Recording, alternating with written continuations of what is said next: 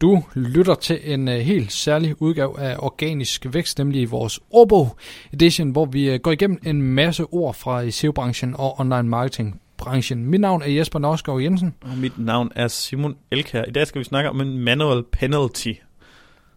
Ja, og det er jo noget, man kan risikere at få, hvis man øh, opererer på grænsen, over grænsen. Med, ja, den væsentlige over grænsen. Sit, øh, sit SEO-arbejde. Først og fremmest, så skal man jo meldes, eller Google på en eller anden måde skal få øjnene op for, at man øh, opererer over grænsen. Og så går de ind manuelt og øh, gennemgår ens øh, side. For det meste, der får du øh, en advarsel først, inden de øh, giver dig straffen, men vi har faktisk set eksempler på, at straffen den kommer før advarslen. Ja, hvor er, kommer advarslen henne? Search Console. Ja, så du skal huske at sætte din Google Search Console op, især hvis du arbejder rigtig meget med SEO. Øhm, en manual penalty har været øh, nogle ting, som i hvert fald, øh, nu kan det godt være, at det er den måde, vi arbejder med SEO på, men jeg synes, det har været noget, øh, jeg har tidligere set udefra, at der var sket, sket meget for nogle år siden, hvor jeg synes, der er langt imellem dem i dag.